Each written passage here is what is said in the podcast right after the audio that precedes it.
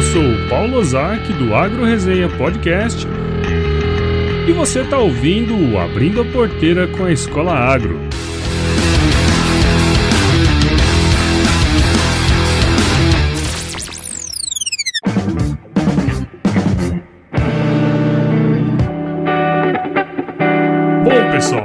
Começando aqui o quarto episódio da primeira temporada do Abrindo a Porteira com a Escola Agro. E eu tô aqui com meu amigo Ricardo Arioli, produtor rural lá em Campo Novo do Parecis e a voz do agronegócio mato-grossense, já que ele é o apresentador do Momento Agrícola, programa que está presente em mais de 20 rádios aqui no estado. Bom, o Ricardo já esteve com a gente aqui na resenha, lá no episódio 27, em março do ano passado, já faz um tempinho já. Se você quiser saber um pouco mais da história dele, corre lá e escuta, porque é um programa muito bom. Bom, Ricardo, obrigado por participar de novo aqui com a gente e seja bem-vindo ao Agro Resenha Podcast. Ô, Paulão, é sempre um prazer conversar contigo, né, com os teus ouvintes aí. É. Você foi quem me guiou nesse negócio aí dos podcasts, né? É verdade. Agora eu tô publicando Momento Agrícola no SoundCloud, graças à sua preciosa ajuda, que eu já me considero quase um dinossauro. Eu tô ainda tentando sobreviver, né?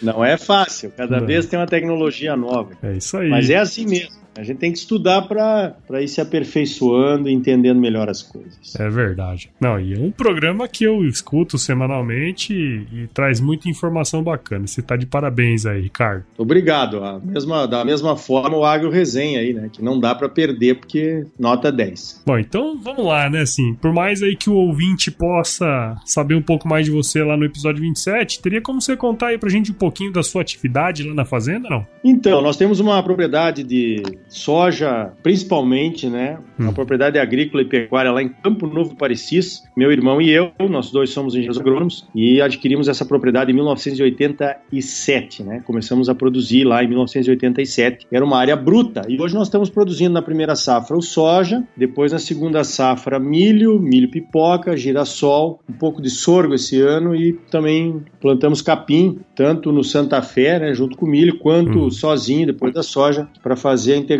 da lavoura com a pecuária, que é onde nós estamos investindo agora nesses últimos anos para poder melhorar a rentabilidade lá da nossa propriedade. Muito bom, né? Você trabalha com várias culturas aí, sempre tentando mitigar o risco, que é o que a gente sempre conversa, né, quando a gente está junto aí, né? É, eu acho que isso hoje é uma forma indispensável aí do, do novo, do, do agronegócio que está mudando toda hora, né? É. Todo ano tem uma, uma coisa nova para você prestar atenção, tentar introduzir na propriedade, pelo menos avaliar, né? Isso. Agora lá em Campo Novo, cara, acho que nós estamos vivendo aqui um boom econômico, um novo boom econômico no Mato Grosso, que são as empresas de etanol de milho, né? É. Isso aí vai trazer um monte de outras opções, como o DDG, que a gente pode usar com o gado, né? Uhum. Plantio de eucalipto, que o pessoal do, do, da indústria de etanol de milho vai precisar para fazer a geração de energia. O plantio de eucalipto pode trazer, talvez, a produção de madeira, né? Outras coisas aí. Então, graças a Deus, né, cara, nós estamos num, num estado abençoado, né? É tá louco. que dá pra plantar aqui, né? De coisa, né, rapaz? Tem gente que nem conhece o Mato Grosso ainda no Brasil, né? É só mato e índio. É, mas é o Mato Grosso do Norte? é, sempre as mesmas perguntas. É.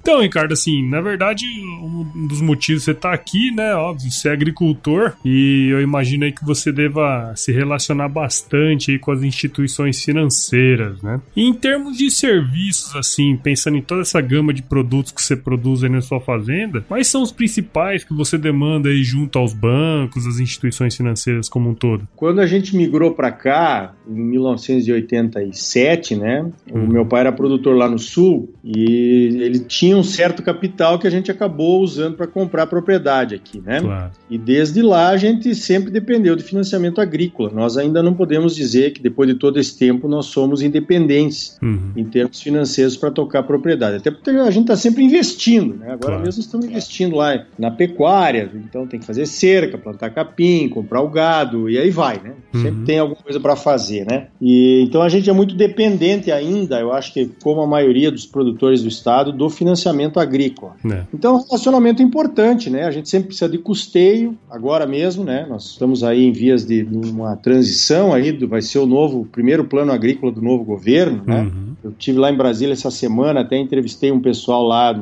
um seminário que aconteceu na CNA, entrevistei o secretário nacional de política agrícola sobre isso, o pessoal do Ministério da Fazenda que estava lá, que agora é Ministério da Economia, né? Uhum. Então, toda hora a gente está procurando oportunidades aí de um juro mais barato, um custeio na hora certa, talvez alguma forma um EGF, né, um empréstimo do governo federal para poder uhum. segurar a produção para vender numa hora melhor, investimentos, né? Tá sempre precisando de uma coisa nova. Agora mesmo, talvez nós precisemos comprar uma plantadeira com trator, então precisa do, do dinheiro do investimento. Isso. No passado a gente teve que comprar um secador novo, porque o nosso secador era de 1989. Tava desabando por dentro já, né? É. Então não tinha mais como, né? De lá para cá, são duas safras. Agora a gente procura colher o milho com uma certa umidade para não perder peso. Uhum. E aí armazenamento na fazenda é importante. Então é, o relacionamento com os agentes financeiros é, é constante e necessário, eu diria, fundamental para tocar o negócio. Legal, não. E é bom saber disso, né? Acho que muitas vezes uh, os ouvintes aí não têm essa noção, né? Às vezes acha que o produtor tem esse dinheiro anualmente, né? Mas sempre está precisando de alguma coisa. Você está ouvindo Abrindo a Porteira com a Escola Agro. Queria saber, assim, alguma vez quando você foi pegar o tal do crédito agrícola, se você já passou por algum problema junto ao banco e, tipo assim, quais foram os impactos que esses problemas aí causaram no seu negócio? Vários problemas. Olha, eu acho que a pior coisa que tem para um produtor que vai até uma agência financeira, talvez parceiro de longa data, ou, ou enfim, abrindo um novo cadastro, né? Uhum. São as falsas promessas, né? É. Ah, eu preciso do dinheiro por tal dia. Não, eu te consigo, tranquilo, é, vamos, vamos fazer o projeto. Uhum. Aí você encaminha, começa a enrolar, começa a enrolar, o cara te dá uma desculpa, te dá outra, e chega no dia que você precisa do dinheiro, o negócio não sai. Então eu me lembro de um gerente de um banco aí que a gente tem um relacionamento interessante. Uhum. Esse gerente ele, ele, ele é um, um, personagem que está presente na minha memória e na do meu irmão, porque ele dizia a verdade. Uhum. ele não enrolava. Ah, isso é bom.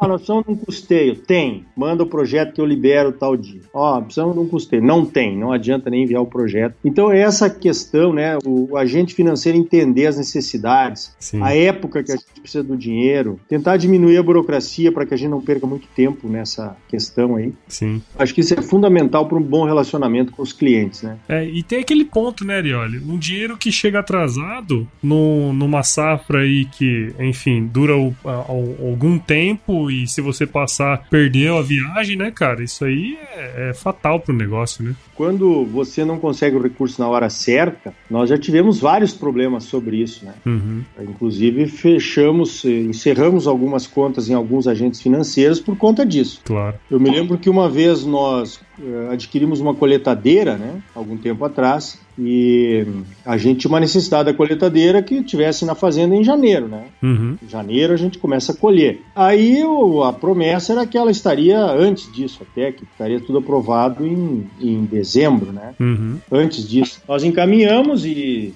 aí recebemos uma ligação na, da empresa da, de máquinas agrícolas que nos vendeu a coletadeira. Disse: Olha, nós estamos com a coletadeira aqui. A gente conhece vocês e tal, né? Nós podemos entregar para vocês. O financiamento ainda não saiu, mas a gente pode entregar a coletadeira. Vocês querem? Claro, né?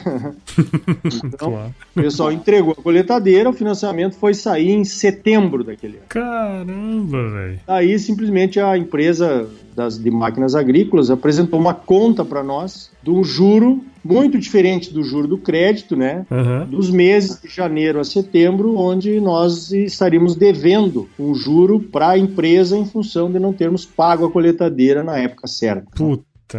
Então veja só, nós não fomos avisados nem pela empresa, achamos que estavam antecipando uma entrega, uhum. mas sabendo que nós uh, estaríamos, quer dizer, precisando de financiamento para pagar, né? Já tínhamos Sim. pago o recurso próprio. Olha, o resumo da história, Paulo, é que nós perdemos o dinheiro do recurso próprio nessa brincadeira. Caramba. Tivemos, tivemos um problema com o banco, com a empresa, porque a gente se sentiu lesado, né? Uhum. Se soubesse que a, a, forma era essa, a gente não teria pedido para entregar a máquina, né? Não teria aceito claro. a entrega da máquina. Então, simplesmente nós perdemos aí nessa história uns 200 mil reais. Nossa 200 mil reais, mais ou Caramba. menos em função de, dessa, desse problema que aconteceu aí. Então, e, e parece ser uma coisa tão simples, né?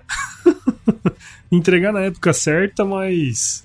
É, você vai no banco, não, tá tudo aprovado, o dinheiro tá aprovado, agora só falta vir o recurso, o recurso vem tal dia, tal e coisa. A gente foi confiando nessa conversinha aí uhum. e levamos um prejuízo histórico, né? Que Nossa. a gente se lembra toda vez que olha para aquela coletadeira.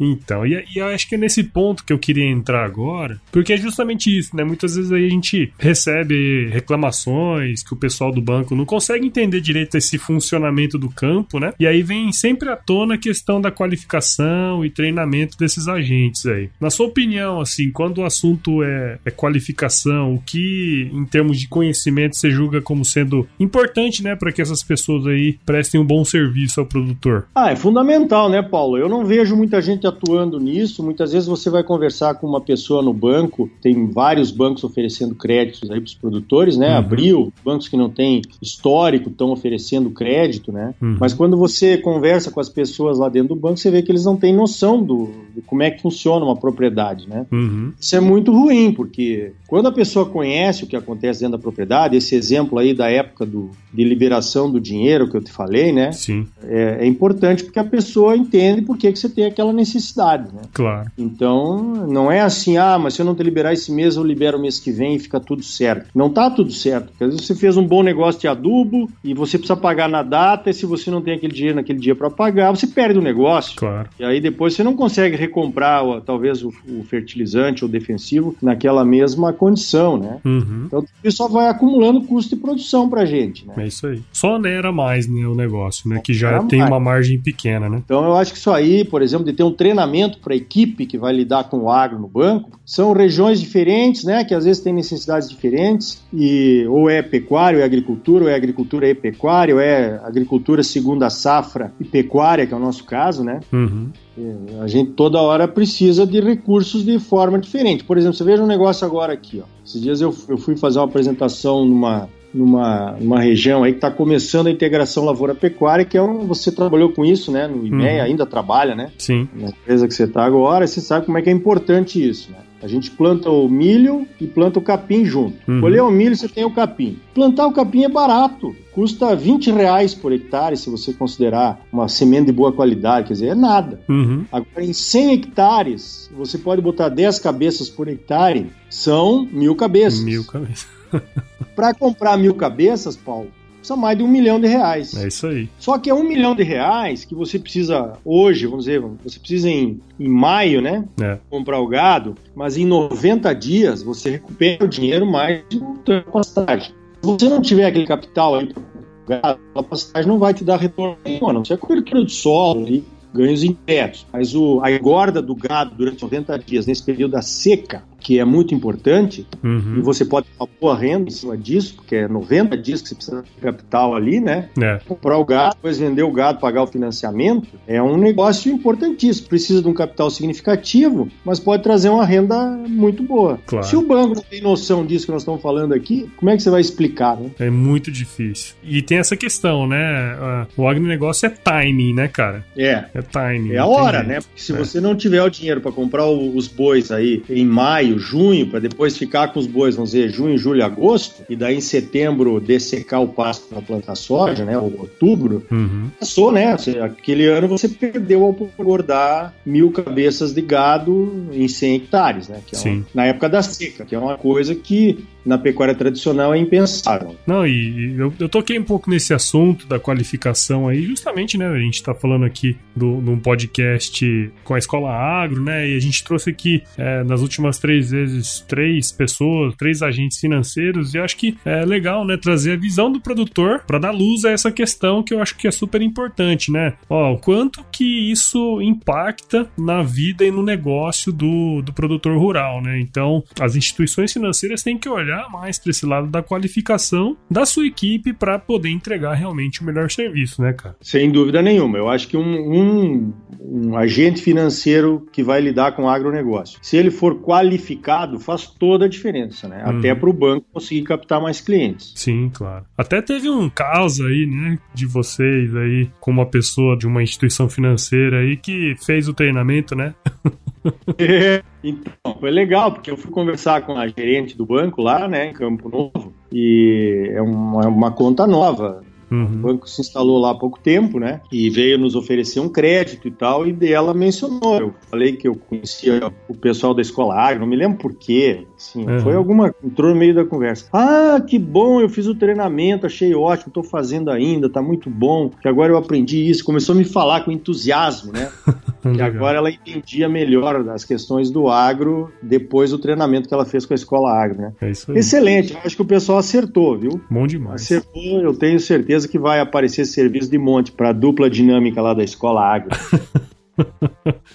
Ah, muito bom, muito bom, Putz, Ricardo. Obrigado mesmo aí pela sua participação aqui de novo, né? Espero aí que os nossos ouvintes tenham entendido um pouco mais sobre o seu trabalho, a sua sua atividade e também sobre como um bom serviço pode impactar né, nos negócios do campo. Ou um mau serviço, né? Como esse que eu dei o exemplo da coletadeira. É. Um péssimo serviço. Um péssimo serviço. Mas é assim, né? Dizer, o pessoal, é esse negócio que eu falei no início, né? A pessoa tem que entender que, se ela entender o agronegócio, do, do negócio que ela está prestando dinheiro para um produtor, ela vai entender por que, que o cara não pode ser enrolado, né? É. Porque às vezes ele confia naquilo para fazer um investimento, e o um investimento, uh, por exemplo, uma coletadeira você não compra todo ano, né? Uhum. Não é toda hora, os preços são caros das máquinas agrícolas e você tem que tomar uma decisão e, e, tomar um prejuízo que nem nós, nós levamos por uma promessa não cumprida de prazo de pagamento né, do banco para a empresa que vendeu a coletadeira e a gente se avisar depois que tinha uma conta para pagar é. é horrível, é horrível. Né? Muito é que a gente encerrou as atividades com aquele banco. Volta e meia eles ligam lá para oferecer crédito. Com vocês não tem mais conversa, porque uma vez já tá bom, né? Deixa é. quieto. É, cair duas vezes na mesma ladainha já não é muita inteligência, né? É, não. Muito bom, Ricardo. Obrigado de novo aí. Aquela velha história, né? Se chover, não precisa molhar a horta, né? É isso aí, Paulo. Se chover, não precisa molhar a horta. Se chover de manhã, nós vamos de tarde. Se chover de tarde, nós vai de manhã. Ah, é, certeza.